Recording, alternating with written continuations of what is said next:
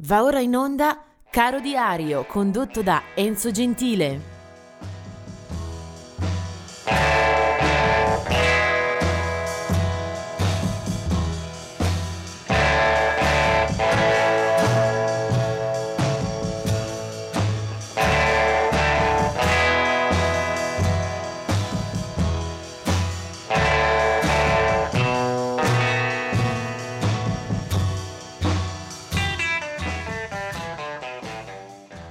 Ben ritrovati in questo 9 settembre, una data che ci fa correre a zig zag tra i generi e anche tra alcune grandi personalità.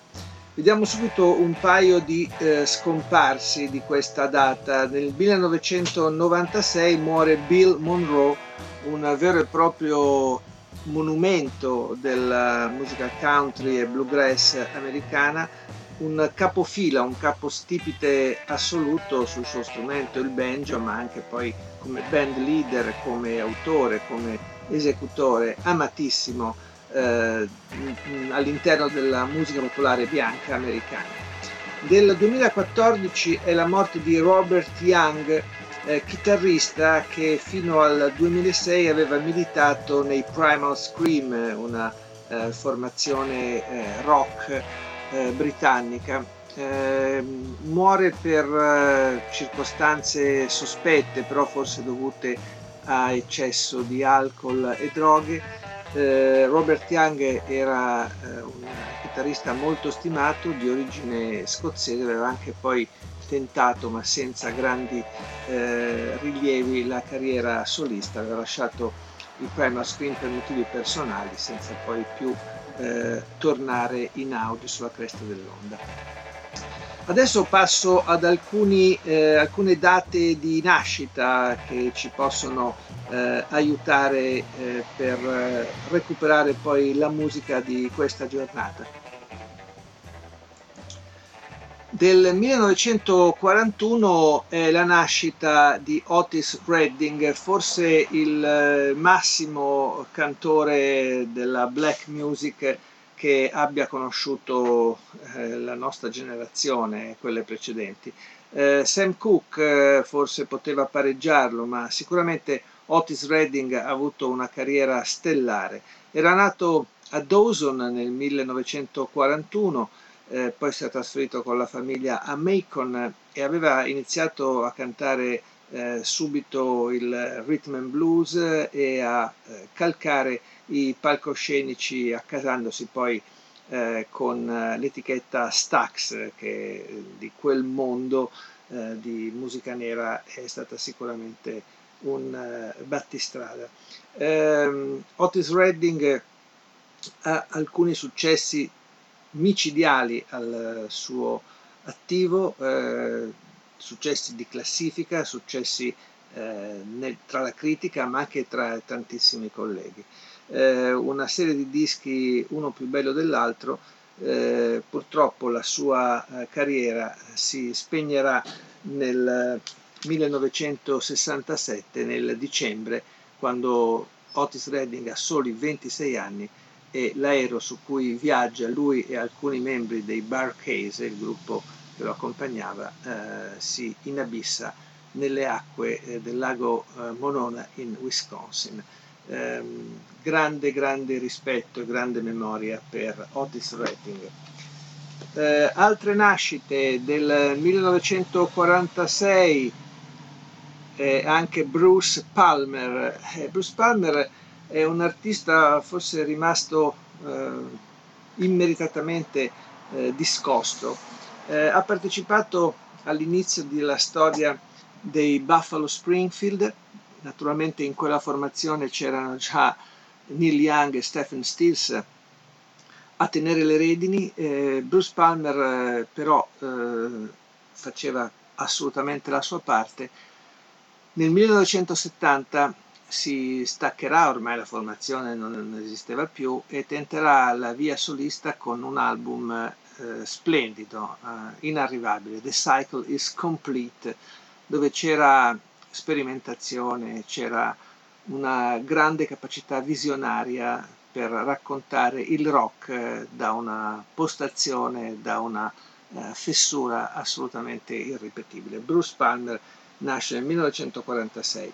Nel 1945 è Dee Dee Sharp, una cantante americana eh, di Filadelfia, eh, batte il sentiero del rhythm and blues, ha un eh, buon successo e una discografia piuttosto interessante, soprattutto negli anni 60, con eh, brani che finiscono dritti in testa alle classifiche. Continuerà anche negli anni 70, ma con un uh, interesse e con una qualità sempre uh, più ridotte.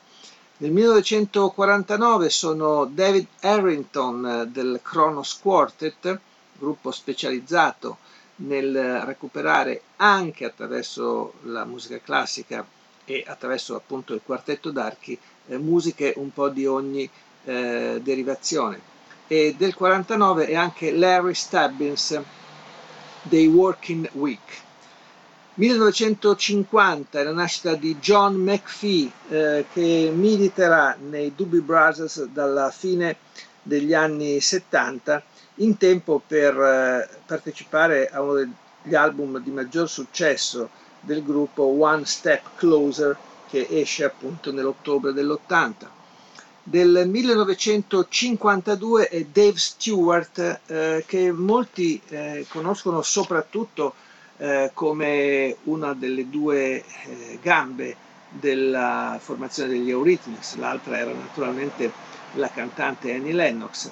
Eh, Dave Stewart aveva invece gran merito nella parte delle composizioni, dei suoni, degli arrangiamenti, della produzione, con utilizzo di synth, ma anche di musiche che svariavano dal rock al rhythm and blues.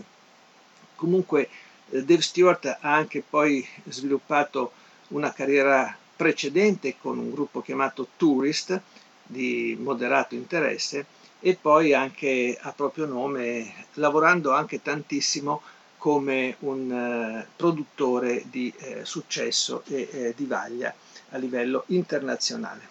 Il personaggio che invece ricordiamo per il 1975, sempre come nascita, è Michael Bublé, eh, cantante di eh, grandissima popolarità anche in questi ultimi anni, una sorta di nuovo crooner, una sorta di onda che è arrivata eh, sul mercato negli ultimi 15-20 anni, eh, Michael Bublé ha imperversato in classifiche, televisioni, manifestazioni dove il suo stile sicuramente abile, si sposava a un pop e una musicalità eh, decisamente buone per tutti. E sul finire di questa nostra traiettoria ci avviciniamo alla canzone eh, di giornata che riguarda un gruppo che ho amato molto, anche se poi ha avuto una vita artistica incostante, sicuramente eh, non eh, proporzionata alle attese.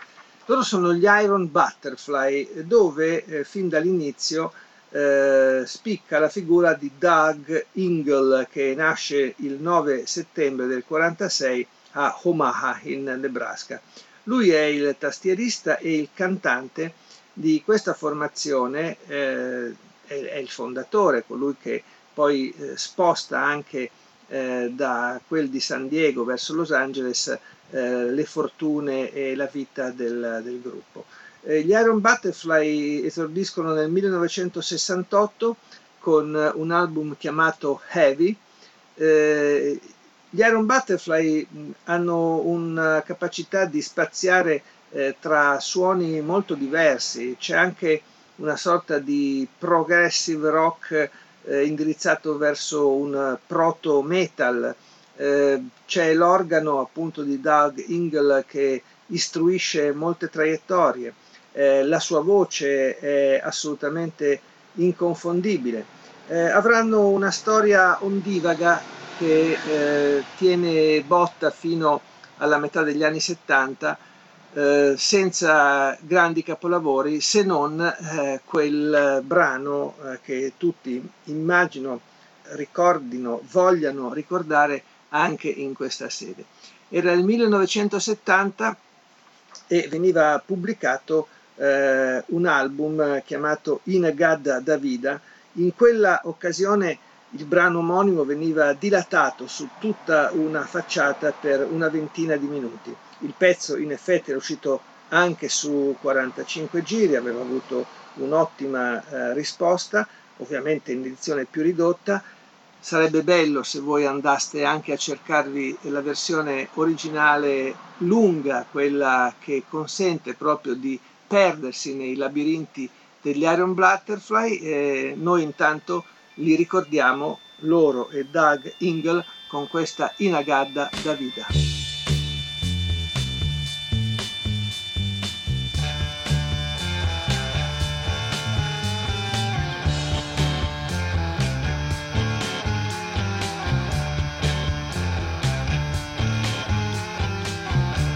Davida.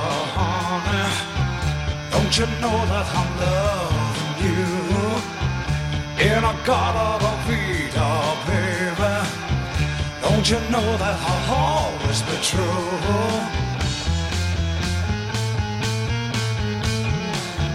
Oh, won't you come with me